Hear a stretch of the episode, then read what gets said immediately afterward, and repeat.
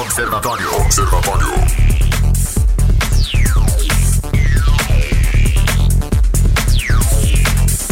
Muito boa tarde, está começando o Observatório aqui na sua 96 FM, a FM oficial de Goiás. Aqui Rogério Fernandes.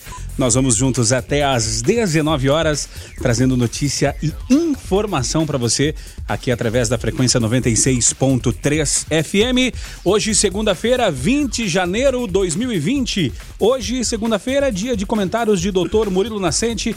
Ele é professor de física, empresário, uh, dono de escola, ele também é médico psiquiatra, ele é amante de kart, amante de avião, amante de física, faz slime e é pai da. Elisa. Pai da Elisa. Então tá bom. Boa tarde, doutor Murilo. Seja bem-vindo ao Observatório. Tudo bom, Rogério? Como vai? Tranquilo? Tranquilo? Boa tarde, ouvinte também. Hoje é um dia especial, né? Mas eu vou deixar você apresentar os convidados. E a atriz Regina Duarte aceitou o convite feito pelo presidente Jair Bolsonaro para a Secretaria de Cultura do governo federal. A decisão foi confirmada por membros eh, da classe artística. Os dois se reuniram nesta segunda-feira no Rio de Janeiro.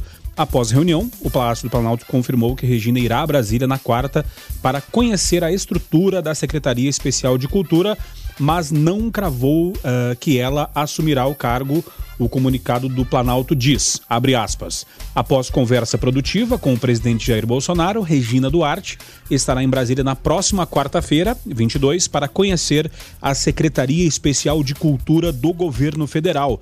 Abram-se aspas. Estamos noivando, disse a artista após um encontro ocorrido ainda nesta tarde no Rio de Janeiro. Doutor Murilo, Agora, uh, esse embrólio todo aí com relação ao Roberto Alvim, a Regina Duarte é uma, uma, uma pessoa uh, de direita, né? Desde a, ela fez campanha dizendo que tinha medo se o Lula fosse eleito tal. É um nome que agrada a direita, agora resta saber se, se vai dar conta do, do recado. Uh, afinal de contas, o, há quem diga que o governo federal é uma máquina de fritar ministros, né? Tem isso, mas agora está clara a intenção do Bolsonaro, né? Ele está trazendo para perto dele, para orbitar em torno dele, pessoas que de certa forma têm credibilidade, são é, notáveis é, é, e que na, na, concepção dele vão ganhar, é, é, vai dar destaque para o governo dele, né? Assim, eu, e, e olhando de fora, é, Sim, tudo bem. Você pode não concordar com o Bolsonaro, você pode não concordar com algumas posturas dele, mas é, é nós temos que dar o direito à Regina Duarte de concordar e de Sim. querer fazer o trabalho dela. Tudo, é, nós temos uma tendência a uma crítica, já uma crítica de início. Parece que a gente está atrás da porta esperando a pessoa dar uma pisadinha na banana para a gente criticar. Ora, se ela acredita nessa pessoa, se ela acredita nesse governo, ela tem mais é que ir lá realmente e mostrar a cara, dizer a que veio. E a partir do momento que ela deixar de, de, de confiar, porque, então ela deixa de estar junto. Eu estou gostando dessa tendência dela de se aproximar do governo e que faça um bom trabalho. Eu desejo que ela faça o melhor possível. É, é, vale dizer que a informação é extraoficial ainda, né? Dizem os interlocutores.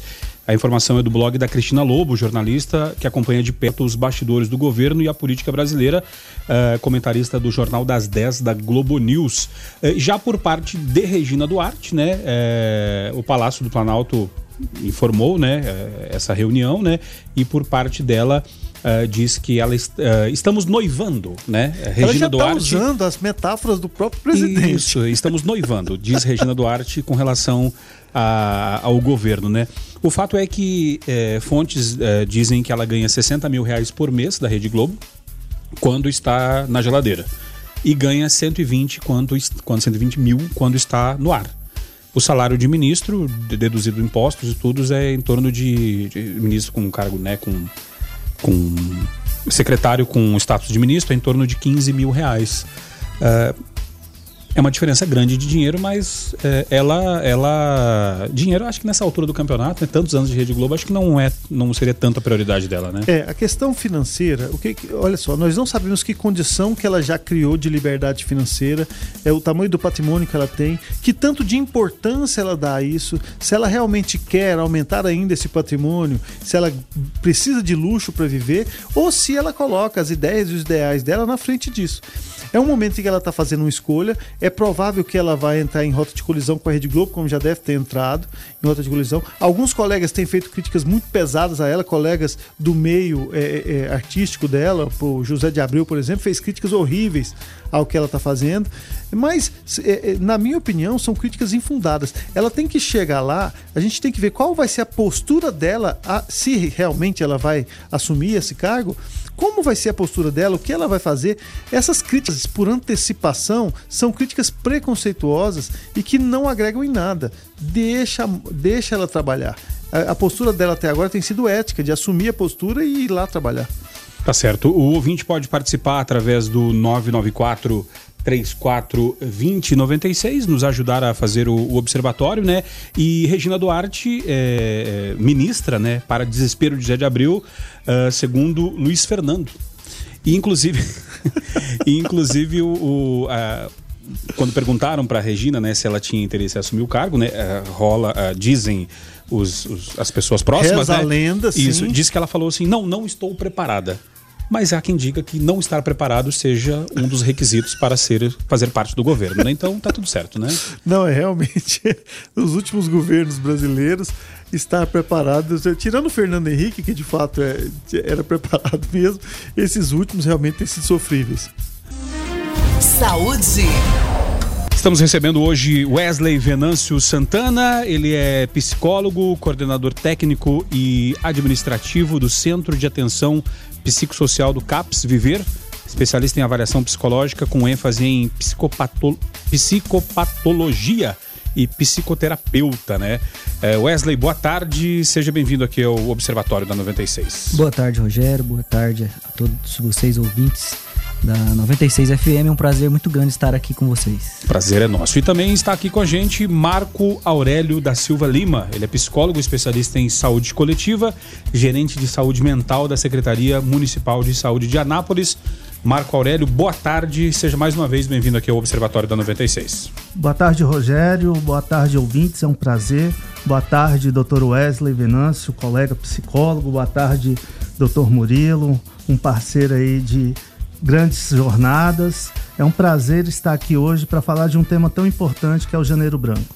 A gente vai começar falando desse assunto então, né? Janeiro Branco, a campanha Janeiro Branco pode ajudar o mundo a ser um lugar melhor. Deixa eu dar boa tarde aqui para quem produziu, né, esta, esta pauta, esse programa. O Weber Witt, o nosso produtor no estúdio, uh, nosso anjo da guarda aqui, quando você manda mensagem. Famoso, aí, famoso. É, famoso Weber Witt. Quando você manda mensagem no 994-34-2096, você trata com Weber Witt, tá? Uh, todo ser humano precisa da própria. Uh, cuidar da própria saúde mental e da saúde mental das pessoas com quem convive e com quem se relaciona no dia a dia, né? E no mês de janeiro, chamar atenção para esses cuidados com a campanha uh, Janeiro Branco. No início do mês, falamos rapidamente sobre o assunto com o professor Murilo, mas hoje teremos um programa dedicado ao tema Uh, com esse time de especialistas convidados do Observatório desta segunda-feira. Né? O primeiro mês do ano é o mês ideal para instigar as pessoas a pensarem sobre saúde mental, Marco Aurélio? Sim, é, o, primeiro, o início de ano é aquele momento que a gente faz aquele planejamento, né?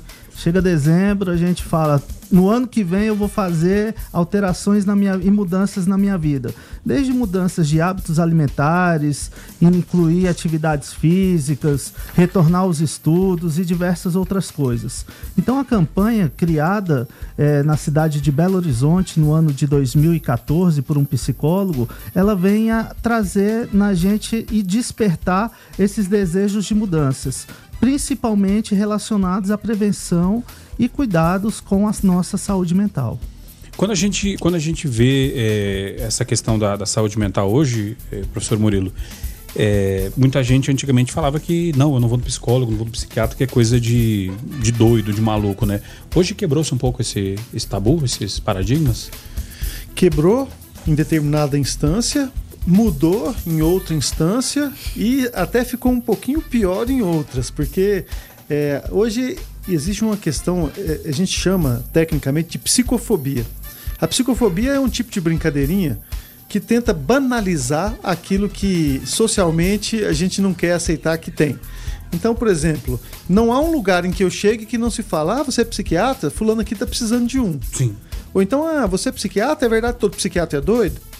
Essas brincadeirinhas, que na verdade é, parecem banais, elas escondem atrás de si ainda uma grande é, e determinante forma de pensar da nossa sociedade, de que se, se você se dedica à saúde mental, é provável que você não seja, não tenha saúde mental. Se você se dedica a ajudar os outros nessa instância, você não é de confiança, ou que algum problema, ou as pessoas que são um pouquinho diferentes, são mais felizes ou menos, mais sérias ou não, tudo a gente leva para esse tipo de brincadeira. Ou seja, se a pessoa assume, não, eu sou mesmo, eu, eu tenho um problema mental. É provável então que você. É, é o que, que você estava querendo dizer com aquela brincadeirinha? Então ainda existe sim esse estigma. É, a gente tem lutado contra isso. O Janeiro Branco é importante também nesse sentido. É, e, e, e temos que falar, falar e bater nessa tecla até que as coisas fiquem mais claras. O ouvinte pode mandar sua, sua pergunta aqui através do, do 994-34-2096. Sempre que o assunto é esse psicológico e psiquiátrico, é interessante que nós tivemos até uma segunda-feira o doutor Murilo lembra que nós abrimos a, a oportunidade de, de falar que tinha a, atendimento público, que muita gente acha às vezes que não tem na rede pública, né? E quando as pessoas viram que tinha atendimento público, muita gente ficou espantada de ver que uh, psicólogos, psiquiatras do gabarito do Dr. Murilo, que está aqui toda segunda-feira com a gente, atendem também no sistema único, né? É, Wesley, hoje o sistema único, você que é, coordena né, o, o, o, um CAPS aqui, o CAPS Viver. É, hoje as pessoas estão tendo mais confiança em buscar o, o serviço público é, para poder buscar questões psicológicas? Olha, isso é muito relativo, em primeiro lugar, porque existe também um preconceito muito grande em relação ao sistema único de saúde, é, sendo que, na verdade, os melhores profissionais estão no sistema único de saúde. Até porque passa por uma seleção rigorosíssima. Exatamente, né? uma seleção extremamente rigorosa, uma ampla concorrência. Então, os melhores profissionais estão no SUS. E aqui, em especial, em Anápolis, na saúde mental do município, nós estamos com uma rede é, extremamente estruturada. Nós temos quatro unidades de saúde mental com ambas equipes, equipes qualificadíssimas, é, muitos profissionais ali para atender e o nosso serviço é de excelência atualmente. É, e é interessante, é, até te perguntar, Marco, a última vez que tu tivesse aqui, a primeira, né, a vez, teve um caso de um ouvinte que até é, me chamou bastante atenção, que o Marco Aurélio falou, não, pega esse contato, eu vou cuidar. Pegou o caso, entrou em contato com uh, deu a resposta aqui já para o ouvinte no, nos bastidores, né? E buscou resolver. E quando a gente, uh, a gente via antigamente, quando as pessoas falavam assim, ah, doença mental, estresse ou uh, depressão, sei lá, é coisa de quem tem dinheiro. Pobre não tem tempo para ter essas coisas, né? É, isso se resolve com uma, uma pia, uma, uma, pia cheia de louça tal. Hoje a gente vê que está mudando um pouco, né? E, e, e as pessoas ainda têm esse, essa resistência em buscar ou a prefeitura através da, da, da Secretaria né, de, de Saúde, está é, tá conseguindo criar isso aí e abrir esse espaço para essas pessoas. Sim, Rogério, é, nós temos quebrado todo e qualquer preconceito, por isso que nós a, da saúde mental, junto com os profissionais, junto com os centros de atenção psicossocial, ambulatório, as estratégias de saúde da família, a gente tem buscado ações como o Janeiro Branco para falar um pouco mais, porque vem muito como tabu. Né? E a gente precisa quebrar esses tabus, precisa encorajar essas pessoas que têm de fato uma necessidade a buscar um acompanhamento, né? Aquelas pessoas que precisam ali de ter esse acompanhamento. O, a Secretaria de Saúde hoje ela tem condições e vem ampliando o acesso a essa população com ampliação de profissionais, né? Contratamos nos últimos anos aí o dobro de, prof, de profissionais que tinham na saúde mental, justamente para dar uma qualidade, uma dignidade a quem precisa de fato do, do atendimento. Então o município ele se dedica, ele investe e a gente tem enfrentado todos esses desafios com muita tranquilidade, porque quando a gente fala de saúde mental, a gente traz relatos de que aquele que precisa do atendimento, por muitos momentos na sua vida, ele foi ridicularizado, né? Como o próprio Murilo trouxe aqui, ele não é encorajado a buscar, ele é, é quando é abordado na rua, doutor Murilo, ah, mas é psiquiatra, e vem aquelas pequenas piadinhas que vão acontecendo ao longo do dia a dia. Então a gente vem trabalhando nesse momento para acabar um pouco com esse tabu e para quem precisa do atendimento, ela vai ter o atendimento de qualidade e principalmente humanizado humanizado, né? A gente precisa fazer um atendimento bastante acolhedor e bem humanizado para a nossa população. O ouvinte pode participar aqui através do WhatsApp, DD62, o 994 34 2096. Deixa eu mandar um abraço aqui pro pessoal que está participando, o nosso, nossos ouvintes, Daiane Domingues, também Tiago Silva, William, lá do Residencial Under, e Rafael Augusto, tá? Obrigado pela participação aqui, obrigado pelas mensagens e pela interação com o programa Observatório. Participe aí através do 994 34 2096. O assunto é tão sério que antes do programa começar, o Weber recebeu a seguinte mensagem: Estou com depressão, pânico, ansiedade muito forte, não consigo sair de casa, gente, preciso de ajuda. Assim, doutor Murilo, a gente olha uh, para essa, essa mensagem e fica pensando uh, o, quão, o quanto que essa pessoa de fato está precisando, né?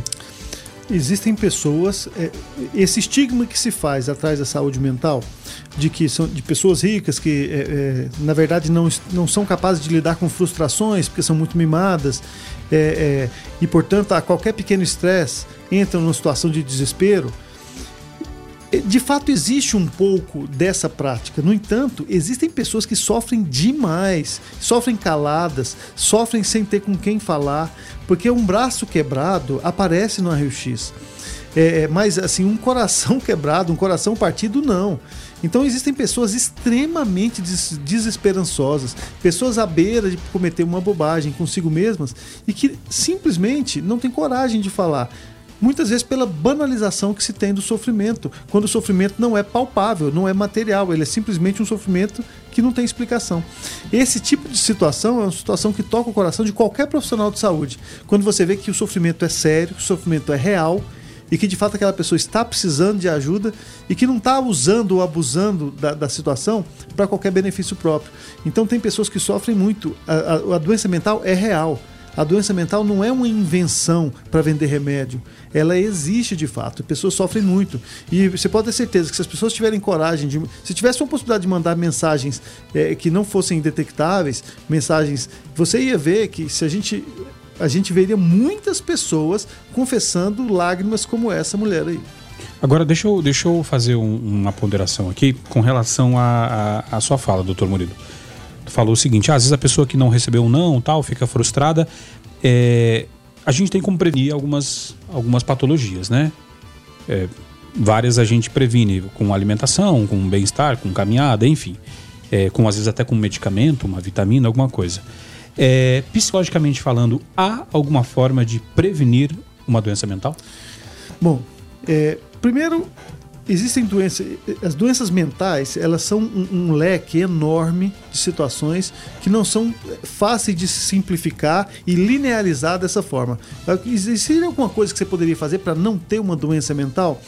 Existem práticas para você viver bem, existem práticas que eu poderia chamar assim de a forma certa de viver que você pode mais ou menos traçar como um padrão para a maior parte das pessoas. Lembrando que as pessoas são singulares, as pessoas são seres, são indivíduos únicos e que, portanto, a fórmula mágica, cada pessoa deve descrever, descobrir a sua própria. No entanto, a gente pode dar aqui algumas noções gerais das formas de você manter a sua saúde mental o mais próxima do ideal possível. Agora, evitar as crises, evitar situações de problemas, evitar, evitar estresses, isso é impossível. Então todos nós estamos sujeitos a, em algum momento, passarmos por uma grande crise existencial. E o ministro Abraão Entraub admite erro na correção do Enem e diz que problema afetou cerca de 6 mil candidatos. O ministro da Educação, Abraão Entraub, estimou em 6 mil pessoas o número de afetados por erro na correção da prova do Exame Nacional do Ensino Médio, o Enem. Em entrevista à Rádio Gaúcha do Rio Grande do Sul, o chefe da pasta considerou baixo o impacto e disse que as notas serão corrigidas ainda nesta segunda-feira. Abram-se aspas. A gente tem o um número de pessoas e vai ser corrigido hoje à noite. Uh, fecha aspas, disse o Entraub. Estamos falando de 0,1% uh, das pessoas. Isso dá cerca de 5 ou 6 mil candidatos. Problemas que vão ser corrigidos. O impacto é baixo e não vai ter nenhum efeito para a maioria das pessoas, afirmou o ministro Abraham Wentraub. Agora, uh, doutor Murilo, para aquele aluno que se dedicou, que estudou e fez a prova e ter, às vezes, a sua participação numa no, entrada numa universidade é, ceifada por conta é, de um erro administrativo, ele não quer saber se, o, se é 0,1, o importante é que ele está no meio, né? Para ele é 100%. É, exatamente. Quando é com você é 100%. Mas se você observar de, de forma macroscópica o tamanho que é o Enem, o número de candidatos que se envolvem, a logística que é por trás dessa prova, vamos só dar uma pensadinha juntos aqui. Imagine uma pequena cidade do Amazonas, onde não chega uma autoestrada e que você tem que levar essas malotes de prova de canoa. Acontece, tem esse lugar no Brasil. Nós temos lugares de mata onde você não tem acesso através de carro, então você tem que levar lá de avião, tem que pousar lá de qualquer jeito.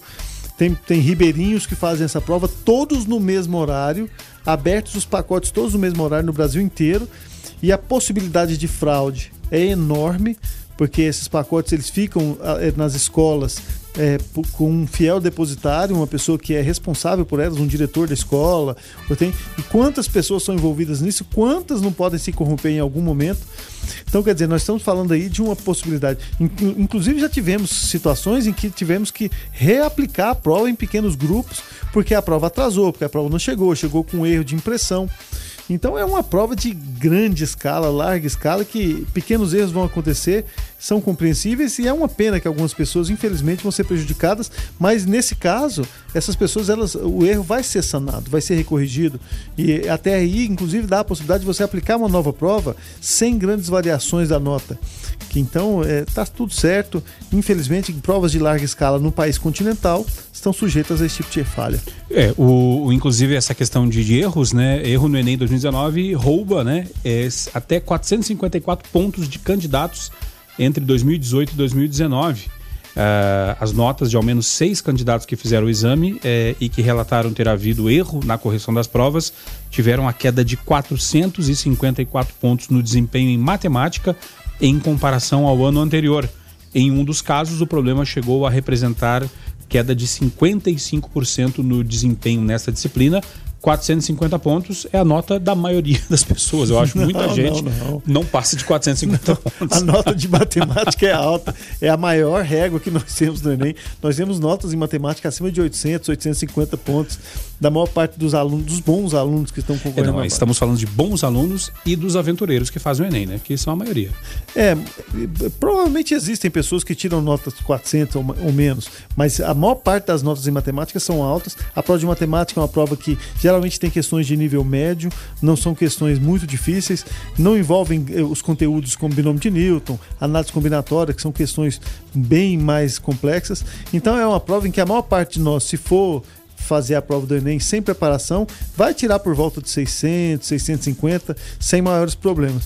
Então, não é exatamente um bicho de sete cabeças. E as falhas, como eu disse, vão acontecer. E sabe o que, que me assim, chama atenção? É que as falhas para mais, que com certeza devem ter acontecido, não apareceram. Ninguém reclamou que a nota de repente subiu. Porque veja bem, o mesmo sistema que falha para menos, tira pontos, também falha para mais, dá pontos.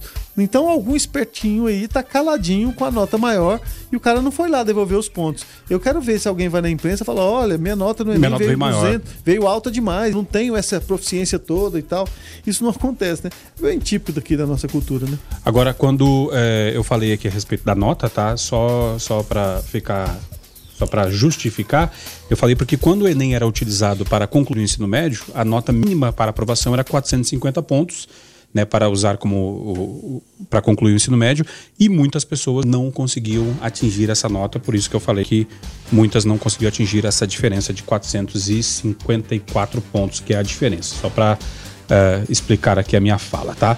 994 34 2096, o ouvinte pode participar, nos ajudar a fazer o observatório desta segunda-feira, dia 20, né? Hoje estamos falando de Janeiro Branco, recebendo aqui Wesley Venâncio Santana uh, e também Marco Aurélio da Silva Lima, ambos psicólogos uh, que estão uh, vieram aqui ajudar a gente a falar sobre o Janeiro Branco, né? O nosso ouvinte aqui, Luciano Sidney, perguntando, falando, olha, meu sogro foi diagnosticado com depressão aos 65 anos. Será o fato dele ter aposentado, o fato dele ter aposentado pode ser um dos fatores dessa depressão, doutor Murilo? Bom, olha, veja bem, é difícil você falar é, de situações em que você não tem acesso direto. Mas no idoso, nós podemos ter como causas de depressão desde decepções, mudanças de rotina como essa, mudança de hábito, até situações mais graves. Existem situações de demência, que seria a doença de Alzheimer, que começam, se iniciam com sintomas depressivos. Então, essa coisa de você falar, ah, você está deprimido, você está triste, você tá... a pessoa fazer um diagnóstico. Depressão é um diagnóstico médico, tem critério para ser feito o, o, o, diagnóstico. Não é tão simples como simplesmente achar que você está mais caladinho ou está mais triste, que a pessoa pode estar tá gripada, a pessoa pode estar tá com dengue, a pessoa pode estar tá decepcionada, pode ter terminado um namoro e nada disso é depressão.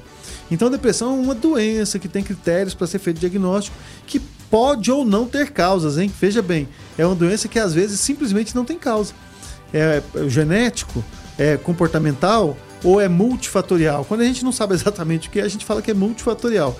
Ou seja, a depressão nem sempre tem causa reconhecida. 994-34-2096, você pode participar e, assim como o Luciano Sidney, nos ajudar a fazer o observatório aqui da 96 FM. Agora, uh, Marco Aurélio, uh, Marco Aurélio é especialista em saúde coletiva né, e gerente da saúde mental da Secretaria Municipal. É, quando a gente fala assim a respeito da, de depressão, uh, a, gente, a gente vê, sabe que a terceira idade, como nesse caso aqui, já é um, um, um problema, né? Já é onde os, os, problemas vêm se acumulando tal. Muita gente é, fica, como disse o, até o doutor Murilo, às vezes até é, chateado, né? Fica ali pensativo por não estar tá sendo mais é, tão útil, às vezes, economicamente, né? E hoje, é, o mapa, assim, em Anápolis, tem, é, a gente pode falar que, que esses problemas psicológicos atingem mais uma, uma faixa etária ou outra, ou uma classe social ou outra, ou hoje essa doença não, não escolhe nem idade, nem raça, nem cor, nem, nem questão social? É, muito bem, Rogério. É, hoje a depressão ela não escolhe, né? não escolhe como você bem colocou, não escolhe idade, não escolhe cor, não escolhe é, questão financeira, né? Hoje ela atinge qualquer um de nós, nós estamos sujeitos a, a ter né, um, uma questão mental, e aí não digo só em si a questão da depressão, mas digo outras doenças também da mente, né? Então, por isso que a gente sempre é importante, a gente antes da gente buscar, eh, antes da gente pensar e falar eu tenho depressão ou eu tenho um, tran um transtorno de humor, um transtorno de ansiedade, como o Dr. Murilo bem colocou, né? Buscar sempre uma orientação de um especialista, buscar sempre um acompanhamento correto, né, para para auxiliar esse diagnóstico, porque às vezes é uma questão passageira e se for uma questão que precisa de um cuidado, com certeza, né? É, hoje, é, dentro do nosso município, nós sempre orientamos você que acha que está aí com a sua capacidade um pouco reduzida, né? Tá com uma perda de prazer que antes antes era uma situação tranquila do seu dia a dia e hoje tem uma redução no prazer das suas atividades, entre outras coisas. Busque sempre, né? Eu costumo dizer, o primeiro contato, busque a estratégia de saúde da família, que é o postinho de saúde mais perto da sua casa. Lá tem uma equipe preparada e, se for um caso, será até encaminhado para uma avaliação ao, ao, a um dos nossos serviços de saúde mental aqui do município. Antes do intervalo, eu trouxe uma participação aqui. Um ouvinte perguntou como saber se uma pessoa está com depressão. Tem uma prima que não sabemos se ela fala a verdade ou não. A depressão dela é suspeita. Existem pessoas que fingem? Interrogação é a pergunta do ouvinte. E aí eu fico pensando como saber uh, se há fingimento ou não. É, há algum protocolo para isso ou vai muito do feeling do, do avaliador, do quem vai fazer o tratamento ali naquele momento? Você tá perguntando para quem agora? Eu joguei para cima aqui, Jogou vamos ver quem vai. Jogou pros três. Bom, primeiro eu quero comentar essa colocação, que é uma colocação que já é redutora do, da, é, é, da, da característica básica da doença mental. Então, se você coloca em xeque o fato de como a doença mental ela não tem um fator patognomônico, que é aquele fator que você faz um exame e pá, sai ali. Por exemplo. Positivo. Ah, é, você tem doença de Chagas? Vai lá e pede um Machado Guerreiro. Você tem diabetes? Vai lá e pede uma glicemia de jejum.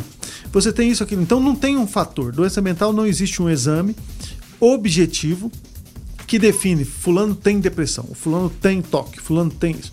É, é, é, é a, o quadro clínico e a história que definem principalmente o diagnóstico.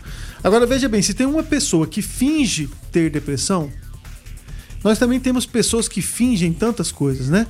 O fingimento, a, a, a, mentira, é uma característica essencialmente humana. As pessoas fingem várias situações para lucrarem com elas. O fato de alguém ou algumas pessoas fingirem estar deprimidas não invalida a existência da depressão. Assim como o fato de algumas pessoas fingirem estar felizes não invalida a existência da felicidade. E como as pessoas fingirem estarem ricas não invalida a existência da riqueza. Ou seja, a gente tem a tendência de pegar uma minoria constatar uma fraude e a partir dali fazer uma generalização mais ou menos absurda de ser o seguinte: bom, as pessoas que estão chorando, então que estão, na verdade, são fingidas, estão tentando ganhar alguma coisa. Existem pessoas que fingem estar deprimidas. Sim, existem pessoas. Não sei se é o caso dessa prima desse ouvinte. Se é... Existem formas da gente descobrir que estão mentindo? Sim, existem. Exige muita experiência porque a pessoa não consegue fingir todos os traços da doença. A depressão não é uma doença que é simplesmente uma queixa de tristeza. Depressão e tristeza são coisas diferentes. É, tem como a gente identificar, porque a depressão vem como uma síndrome, um conjunto de sintomas que juntos com uma determinada duração e na ausência de fatores externos gerando aquela situação, fazem um diagnóstico de depressão. A gente pode, em determinado momento aqui do programa, diferenciar a depressão de tristeza e falar sobre na, de forma prática, quais seriam a, os fatores que, que poderiam é, assim, providenciar uma vida com menos doenças mentais. É, mas eu vou abrir a palavra para os meus colegas aqui para ver o que, que eles acham a respeito. Bom, eu concordo plenamente com o fato de que é, as pessoas podem fingir coisas, comportamentos, é, mas não deixa de ser patológico o fato de estarem percebendo que essa pessoa pode ou não estar fingindo. É um sinal. Né? No mínimo, talvez a relação dessas pessoas com esse indivíduo esteja adoecida. E a pergunta que fica no ar é: por que então essa pessoa não foi levada a um profissional para fazer um diagnóstico, para ser assistida, para ser acolhida? Ou algo nesse sentido. Porque Nesse caso, o Dr. Google não resolve, né? Ah, não. Sem dúvida, o Dr. Google não resolve. É importante levar até um profissional especializado para que possa ser feito um diagnóstico, uma orientação, psicoeducação, enfim, para que se possa dar as providências necessárias. Agora, uh, Marco Aurélio, eh, o Luiz Fernando traz uma pergunta aqui, ele fala o seguinte, ó, problemas psicológicos, comportamentais, né, podem, digamos, evoluir para problemas psiquiátricos? E aí eu te pergunto, é, dentro da, da, da cadeia, esta é a, a é, esta é a evolução do problema e a secretaria, uh, através da, da, da, gerência de saúde mental, da Secretaria de Saúde de Anápolis, ela está preparada para isso, para ver a, o ponto em que sai da mão de um profissional e vai para o outro? Ou essa equipe ela é, é multidisciplinar e acaba pegando o caso do começo ao fim? Então, o, o, importante da nossa, o que a gente chama da rede de atenção psicossocial, é que a gente trabalha com diversos serviços. Então, nós, é, nós trabalhamos no direcionamento das ações em diversos serviços. Ou seja, se o indivíduo que ele busca, por exemplo, a estratégia de saúde da família, que é o postinho de saúde lá, da mais perto da sua casa. E lá o médico é, pensa que é, o, o, médico faz chega ao diagnóstico de que ele precisa de uma avaliação mais especializada de um profissional, de um profissional de, de um psiquiatra, ele manda para um dos nossos CAPs de acordo com o seu perfil, ou então para o ambulatório de saúde mental. Quando esse paciente ele chega até a nossa unidade, ele pode ser tratado é, tanto por um psicólogo, quanto um enfermeiro, quanto um técnico de enfermagem, até mesmo com o próprio farmacêutico e outros profissionais. Que a proposta da saúde mental é a gente trabalhar com todos os profissionais ali estão aptos para fazer uma acolhida, para ouvir a queixa, problema que esse paciente nos traz e aí, havendo a necessidade, também ele vai para um acompanhamento do médico, né? Então, a gente trabalha com a reabilitação psicossocial, que é tão importante para esse indivíduo voltar a, a, a, voltar ou continuar com as suas habilidades, com as suas atividades do dia a dia sem maiores prejuízos. 994 34 20 96. Uh, e aqui agora a gente eh, tem a participação do Frei Benedito. Esta aqui, Weber, a participação do, do Frei Benedito, uh, trazendo, nos ajudando aqui no observatório de hoje. Vamos ouvir uh, a participação do Frei. Mas bem, ótimo tema, parabéns a vocês pelo tema que está sendo abordado aí, né? Mas eu tenho uma pergunta. Sempre procurar um médico, um especialista, mas as pessoas que não têm condição financeira de fazer uma consulta, pelo SUS então nem se fala, de procurar uma orientação médica. O que fazer? Que a boa parte da sociedade não tem como sendo saúde você procurar um médico, um psiquiatra, um psicólogo, né? E como é que fazer? Como é que a gente vai seguir esse caminho aí? Obrigado, Frei Benedito. Paz bem, obrigado pela participação aqui no Observatório. E aí, como buscar uh, o questionamento aqui do Frei Benedito quando uh, se tem somente o SUS? Então, é, é importante, Rogério, é, para a gente reafirmar que o Sistema Único de Saúde é um sistema que hoje tem aí uma tecnologia, uma, uma oferta de serviço muito grande para a nossa população. Aqui em Anápolis, quando eu estive aqui em outubro, nós eh, estava na ocasião falando da abertura do ambulatório de saúde mental, Espaço Florescer. Além disso, nós temos os três CAPs aqui na, na, na nossa cidade: um CAPS para transtorno, um CAPS para pessoas que fazem uso abusivo de álcool e outras drogas, e um CAPS infantil. Né? A gente lembra que a primeira orientação é como eu acabei de falar, a estratégia de saúde da família mais próxima da sua casa, o postinho de saúde. Hoje a rede de saúde mental ela conta com diversos profissionais. Nós estamos ampliando é, e daqui para frente com mais algumas contratações. O nosso espaço físico é, a cada vez melhor para acolher melhor a nossa população. Então, o, o, primeiro passo, procure a estratégia de saúde da família, que é o postinho de saúde mais próximo da sua casa. Com certeza, se houver o indicativo, é, essa pessoa ela será atendida, porque nós temos uma equipe brilhante, uma equipe que trabalha com muito amor para receber esse paciente que ali precisa de qualquer tipo de acompanhamento em saúde mental. Vale destacar que no caso que nós recebemos aqui a, a, a mensagem no comecinho do observatório, a produção passou o telefone do CAPS aqui da frente, né? O CAPS Vida ativa. Vida ativa, que fica aqui de frente à rádio, né, nos fundos, na verdade, aqui na 1 de maio, com a Barão do Rio Branco. E qualquer pessoa pode procurar. O telefone é o 3902 1696. E é importante né, frisar que todo ser humano precisa cuidar da própria saúde mental e da saúde mental das pessoas com quem convive e com quem se relaciona no dia a dia, tá? Que tá chegando por aqui o Onésimo Neto com Igreja em Ação. Boa noite, Onésimo. Boa noite, Rogério Fernandes. Boa noite a todos do Observatório. Os frades franciscanos da província do Santíssimo Nome de Jesus do Brasil convida a todos para um retiro de preparação para a Quaresma tempo de reflexão e aprofundamento da experiência com Jesus. A Casa de Espiritualidade Franciscana, que acontece no Seminário Regina Minorum, em Anápolis, realiza o Retiro Quaresmal entre os dias 14 e 16 de fevereiro. O retiro é um convite para todas as pessoas que buscam vivenciar bem a fé neste tempo litúrgico. Maiores informações e inscrições pelo WhatsApp 62 991 39 8707 ou através das redes sociais arroba Frades Franciscanos OFM. As vagas são limitadas.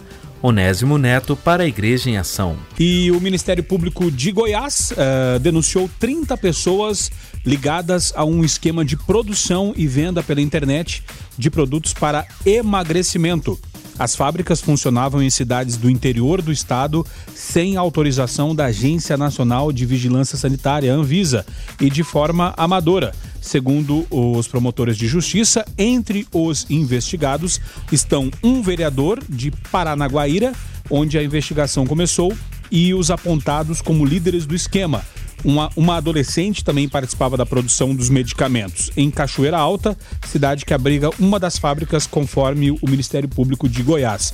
Dos 30 denunciados, 13 seguem presos até segunda-feira. O nome da cidade é Paraguanara. Paranaiguara é um trava-língua, uma proparoxítona difícil de ser pronunciada. Agora, uh, doutor Murilo, problemas com remédio para emagrecimento. A gente sabe que o senhor, como psiquiatra, é muito assediado de pessoas acima do peso, chega lá e fala: quero emagrecer, me dê aí um inibidor de apetite, né? E aí, sendo fabricado de forma ilegal, eles vendiam com certeza de forma menos burocrática, né? É um mercado e se tem demanda, vai ter gente produzindo. Né? Exatamente. Se tem gente querendo emagrecer e querendo pagar qualquer preço para isso, vai ter a pessoa que vai produzir. Então vai fechar essa fábrica aí e o vizinho vai começar a fabricar, porque onde existe a oportunidade vai ter o esperto que vai tentar é, abastecer esse, esse mercado. O que precisa ficar claro é o seguinte: primeira coisa, é, comer é um hábito. As pessoas comem mal porque se habituam a comer mal. É, provavelmente 150 mil anos atrás, quando o nosso código genético foi escrito, tinha muito pouca comida. As pessoas comiam dia sim, dia não, dia sim, dois não.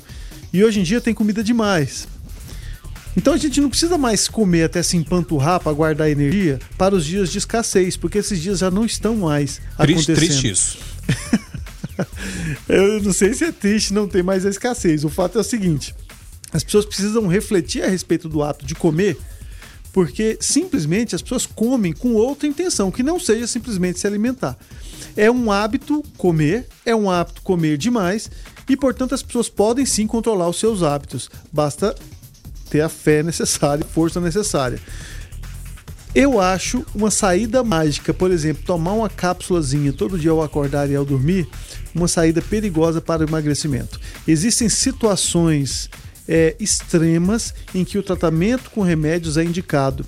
Mas são situações extremas que devem ser feitas sob orientação de um médico, sob orientação de uma equipe, com um objetivo bem definido, com protocolos e com todas as saídas possíveis para o caso de complicações comprar um remédio que você não sabe direito para que serve, foi manipulado, você não sabe exatamente onde, prescrito por uma pessoa que não é um médico, que não te examinou, que não pediu exames clínicos, não viu sua função hepática, sua função renal, você está correndo o risco de morrer em nome da saúde.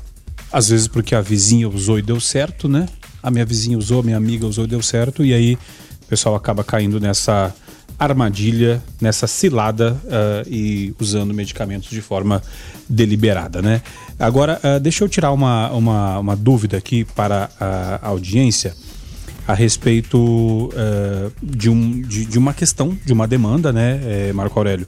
Marco Aurélio, que, para você ficar sabendo, é psicólogo, especialista em saúde coletiva e é gerente de saúde mental da Secretaria Municipal de Saúde de Anápolis. Então, ninguém melhor do que o Marco Aurélio para responder essa questão. Uh, no caso da pessoa ir, e o paciente ir procurar atendimento em um dos CAPs e não receber atendimento, qual que é o protocolo, qual que é o critério para essa pessoa ser ou não ser atendida em determinada unidade? Por gentileza, Marco Aurélio, esclareça isso para a nossa audiência. Excelente pergunta, Rogério. É, a Política Nacional de Saúde Mental do Ministério da, da Saúde estabelece a, as formas e tipos de atendimento dentro dos CAPs.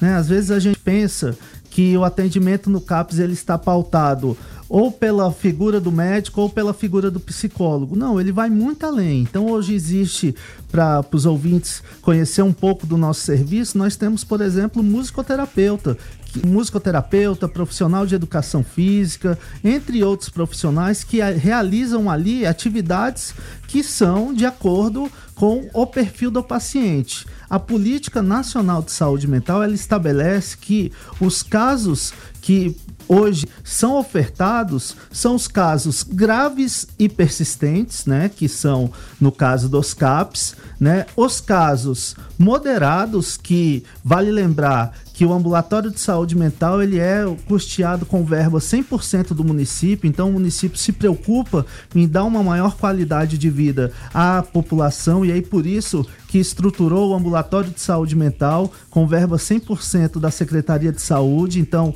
nós atendemos lá a pacientes moderados, desde que tenham uma classificação que comparece na estratégia de saúde da família, que são os casos leves, e após uma avaliação que nós chamamos de acolhimento. Esse acolhimento, a pessoa vai chegar a uma das unidades, vai passar por um profissional e não necessariamente pelo psicólogo, como eu disse, pode passar ou pelo assistente social ou pelo enfermeiro, ou pelo técnico de enfermagem, qualquer um dos profissionais que estiverem ali naquele momento, e aí será montado um projeto terapêutico singular. A partir desse projeto terapêutico é que são estabelecidas quais são as atividades que esse paciente, naquele momento, será é, é, voltada para o, o, o perfil é, avaliado pelo nosso profissional e aí a partir daí que serão estabelecidas a, as atividades. É, por isso que é importante a gente ver que nós temos outros profissionais também além do psicólogo.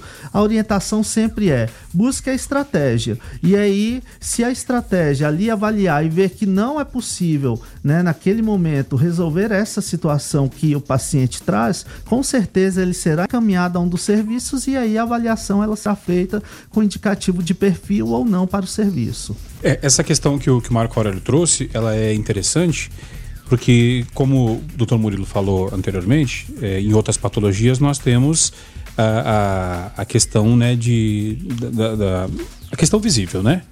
Então, se um for marcador, é, um marcador for, biológico, for, visual. E se for fratura, vai para vai para o hospital de urgência, se for ou vai para o hospital municipal, enfim, tem, tem um protocolo para cada lugar atender é, de, disso, né? E aí quando tem essa questão psicológica, às vezes fica subjetivo e aí é, precisa é, comparecer para ver essa, podemos chamar assim de classificação de risco, né? Vamos dizer, para poder traçar esse perfil e buscar uh, de forma correta, né? Então é importante esse espaço e aí é, é legal ver uma emissora, né, é, como a 96 FM, cumprindo o seu papel de uma empresa de radiodifusão que além de levar música, é levar informação, entretenimento e, lógico, e trazer é, essas questões de utilidade pública para a população, uma vez que isso pode é, ajudar muita gente que está nos ouvindo nesse momento. Então, é, é legal é, e é bacana frisar isso, né, Marco? Sim, com certeza. É, é importante a população ter conhecimento e acesso às informações, né?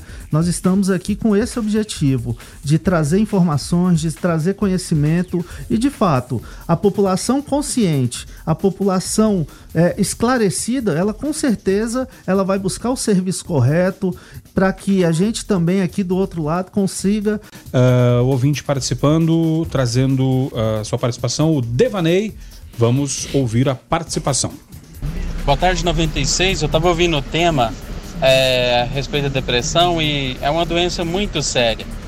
E vamos dizer assim, minha mãe teve depressão e no início da depressão dela a gente não levava muito a sério, até por não entender também a doença.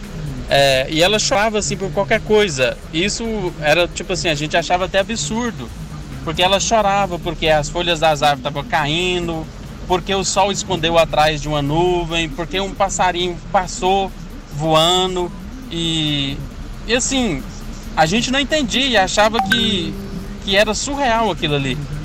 Porque não dava para entender como uma pessoa poderia ser tão triste por tudo e chorar por coisas simplesmente assim que a gente não entendia. E ela procurou ajuda médica, foi diagnosticada e a partir disso a gente fez o tratamento, né? Aí a gente levou a sério, começou a entender, mas é uma doença muito difícil. Que se não for levada a sério, pode trazer percas permanentes, né? No caso, a vida. Obrigado, Devaney, pela sua participação e, e difícil, né, ver é assim, que nem ele falou a questão da mãe, né? A gente fica. Mãe é engraçado, né? Porque a gente se apega tanto à mãe da gente, né? E deve ser é, complicado ver a mãe com uma patologia dessa. E como ele falou, no começo, é, como a gente não tem ainda a, a cultura né, necessária, a, o hábito de ir a, a buscar essa, o atendimento psicológico, é, devem ter ficado muito perdido e por isso interessante a campanha, o Janeiro Branco e também é, momentos como esse aqui né, no Observatório para poder trazer à tona essas questões e de desmistificar essa questão, né, Wesley? Sim, é verdade, Rogério. É importante o relato desse familiar e também o seu comentário, porque nós temos a tendência de atentar para as coisas quando estão muito próximas a nós, quando atinge uma pessoa é, com a qual a gente tem um vínculo muito próximo. Então, a, a campanha Janeiro Branco ela vem justamente com esse ideal que é de falar sobre saúde mental, saúde emocional, para que a gente tenha consciência, conhecimento sobre esse tema, não somente quando uma pessoa que está muito próxima a nós for acometida de uma doença como a depressão e outros transtornos mentais, mas também a qualquer momento a gente poder estar é, munido desse conhecimento, de abordagens, é, até mesmo terapêuticas de convívio social, para que a gente possa é, receber e conduzir essa pessoa da melhor forma possível até um profissional e, e, e que ele possa fazer ali o, o seu manejo. É interessante, né, doutor Murilo, essa, essa questão que o Wesley trouxe, que quando está perto da gente, parece que a gente vai se atentar para problemas que às vezes, quando estão em outros, a gente não vê. Tem, eu já, já vi muitos casos de pessoas falando: olha, não acreditava que existia depressão, não acreditava nessas coisas, até acontecer com um parente meu. Então, Ou comigo, né? Até é, acontecer comigo. Justamente, até acontecer comigo. Então, é interessante trazer à tona, jogar luz em cima desse assunto, para que cada vez mais, mais a gente procure. É, de forma preventiva, tratamento, né? Uh, de forma uh, antecipada, como disse muito bem disse Wesley, para evitar depois uh, aquela sensação de, pô, se eu tivesse buscado antes, quem sabe poderia ser diferente, né? Então, é, que bom, né, que a população esteja ouvindo isso e que bom que tenhamos o coração aberto para quebrar esses, esses tabus, né? É. É aquela velha mania do ser humano de dividir o mundo em nós e eles. Isso comigo nunca vai acontecer. Conosco nunca vai acontecer. Nós temos um grupo. O grupo pode ser o grupo da sua família, o grupo do seu trabalho, o grupo das pessoas que fizeram o mesmo curso superior na, mesma faculdade que você, o grupo de pessoas mais próximas.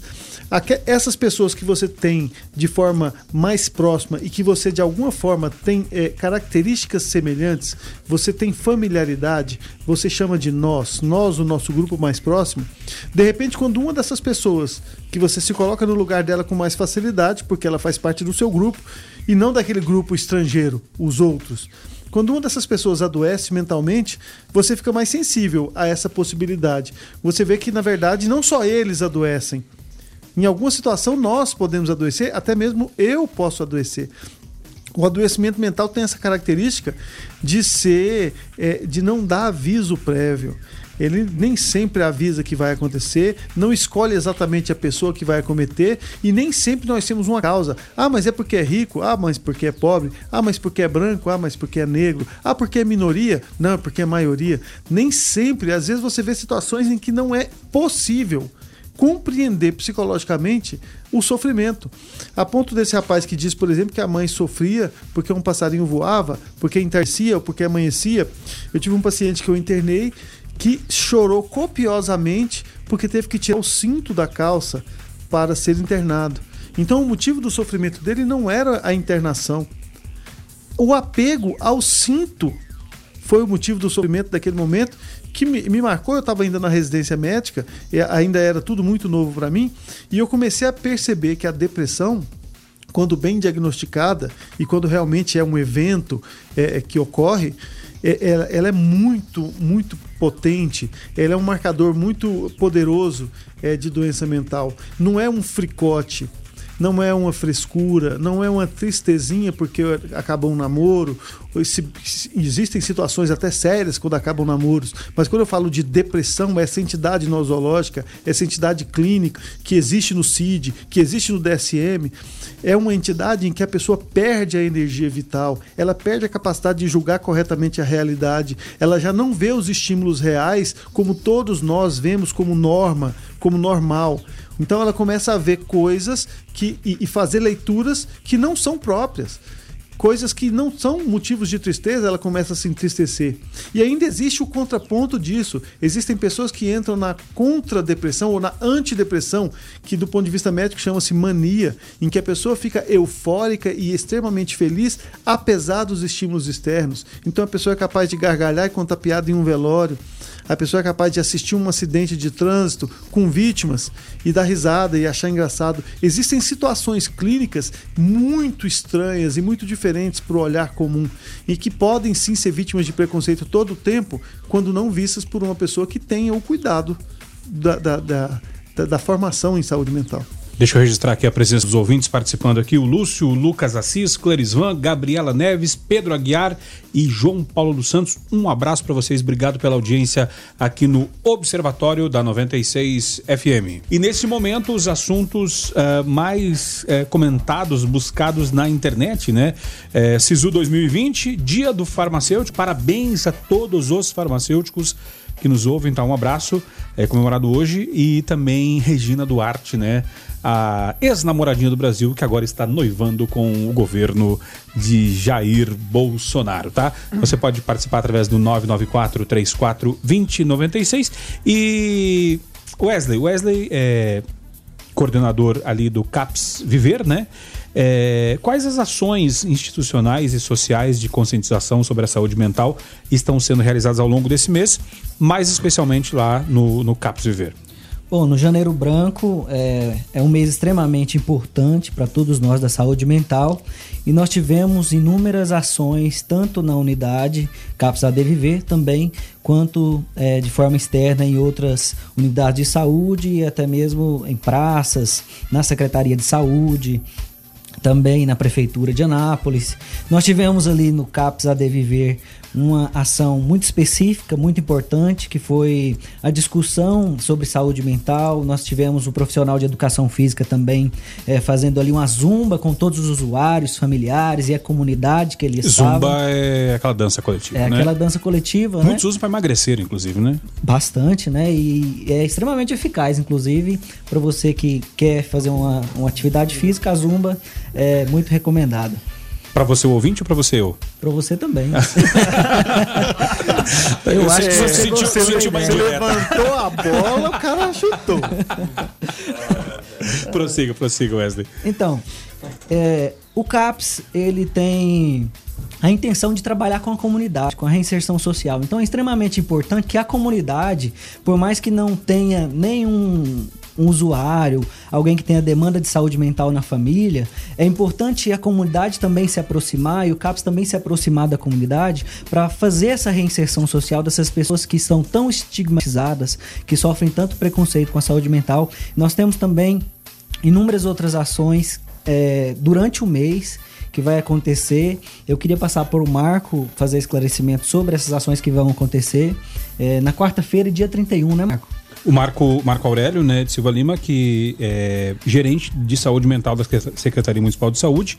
Então pode falar a nível macro, né, mais a nível eh, municipal, quais essas ações institucionais e sociais de conscientização sobre a saúde mental que estão sendo realizadas ao longo desse mês, o famoso Janeiro Branco. Muito bem, Rogério.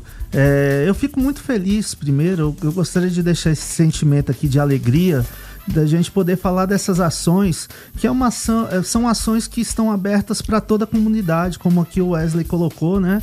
É, nós realizamos a nossa abertura do Janeiro Branco no dia 10 de janeiro, com a participação de toda a sociedade ali, contribuindo conosco no CAPS Infantil em uma das nossas unidades.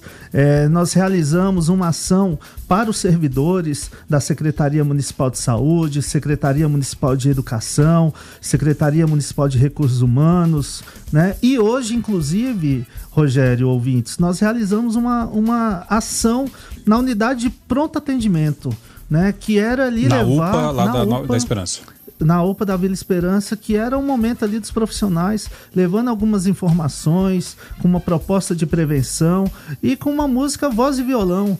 E fomos extremamente bem recebidos por todos. É um momento que foi um momento de grande satisfação. Nós levamos ali nos leitos das pessoas que estavam ali passando por um momento, né, um momento de despersonalização, o quanto quem já esteve internado sabe o quanto é, é, é difícil lidar com esse processo mas a saúde mental ali tentou levar naquele momento ali um, um conforto, né? Levar uma mensagem de que esse é só um processo da sua vida, que ela vai conseguir enfrentar esse desafio e que logo logo vai estar bem e disponível para conseguir realizar as suas atividades tranquilas do dia a dia.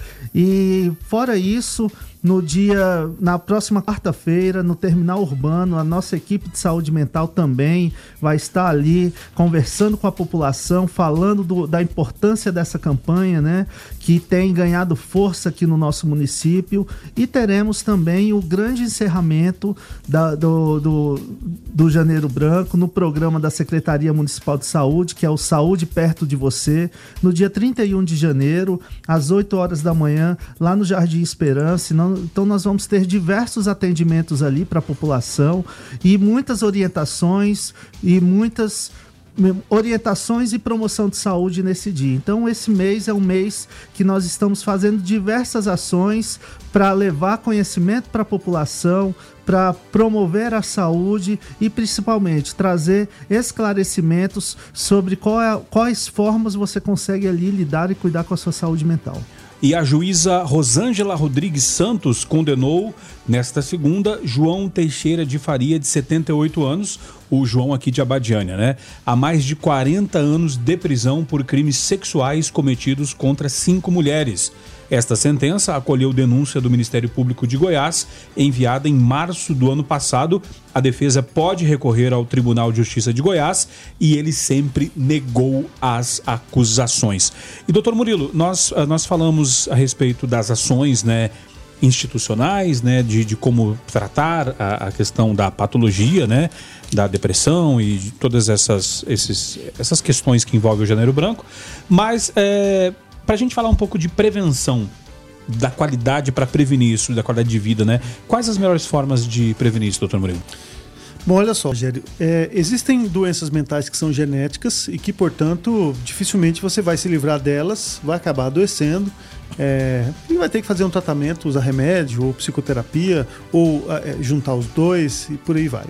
No entanto, as pessoas que não têm doenças genéticas graves ou pelo menos transtornos muito muito graves, elas podem tomar medidas simples é, que podem ajudar a ter uma vida mais saudável. Eu, tô, eu não estou querendo usar a palavra feliz, porque essa palavra feliz já está carregada, essa felicidade. Ficou essa, usual, né? É, é, é Banalizou-se é, é, esse termo, mas assim, uma vida saudável, uma vida também plena também, o pessoal, como eles estão usando os termos de forma assim, Sim. a banalizar. Mas plena, veja bem. plena virou agora, parece marca de camiseta, né? As, as mulheres saem Ou de com as cueca, que... quem sabe. Plenas. veja bem, é, o que, que a gente vai pensar? Primeiro, o ser humano ele precisa, é, todos nós, se eu falo isso para o ouvinte, você precisa tomar cuidado com alguns detalhes da sua vida para que a vida tenha um propósito e que você vida, viva melhor. Primeira coisa, ter um contato com a transcendência, ter um contato com é, é, a religião ou a religiosidade. Não necessariamente num formato, não estou fazendo aqui apologia a ser católico, sou protestante, a ser evangélico, a ser é, é, é presbítero ou a ser budista, não. E nem terrivelmente evangélico como que é o, o Jair Bolsonaro para ministro, né? não tem necessidade, eu não estou dando um formato. É ter uma religiosidade, é ter contato com aquilo que transcende a humanidade. Isso é importante, todos nós precisamos ter um, isso precisa ser buscado de forma consciente. Uma outra coisa é buscar relacionamentos estáveis e saudáveis buscar relacionamentos bons. Como é que a gente busca bons relacionamentos? Sendo atento, cuidando dos nossos relacionamentos, tanto familiares quanto no trabalho, seguindo princípios que são universais: ética, honestidade, imparcialidade, respeito. Se você tratar as pessoas assim, você criará relacionamentos estáveis, saudáveis e provavelmente vai ter a devolutiva de saúde mental. E em última instância, se relacionar bem com você mesmo, no sentido de você buscar para você autoaperfeiçoamento constante e diário. Você deve buscar cuidar de você mesmo, tanto mentalmente quanto fisicamente. Então você tem que ir ao dentista mesmo com, com frequência, você tem que fazer uma academia, você deve fazer check-ups médicos e estudar. Então, se você cuida da sua transcendência, se você cuida dos seus relacionamentos e se você cuida de você mesmo, e esse tripé está equilibrado, a possibilidade de você ter uma vida mais saudável e não adoecer de doenças que podem ser evitadas é, é, é grande. É claro que mesmo as pessoas que cuidam bem disso tudo podem adoecer, porque aí existem cargas genéticas e fatores que não estão no nosso controle. Mas aquilo que não está no nosso controle está controlado por outra entidade que a gente não vai pensar nisso. A gente vai tomar conta do nosso círculo de influência, onde que a gente pode realmente influenciar e determinar. É ali que a gente vai tomar conta de nós mesmos, dos nossos relacionamentos. Essa é a dica para você ter uma saúde mental mais longeva. Eu diria isso para os nossos ouvintes.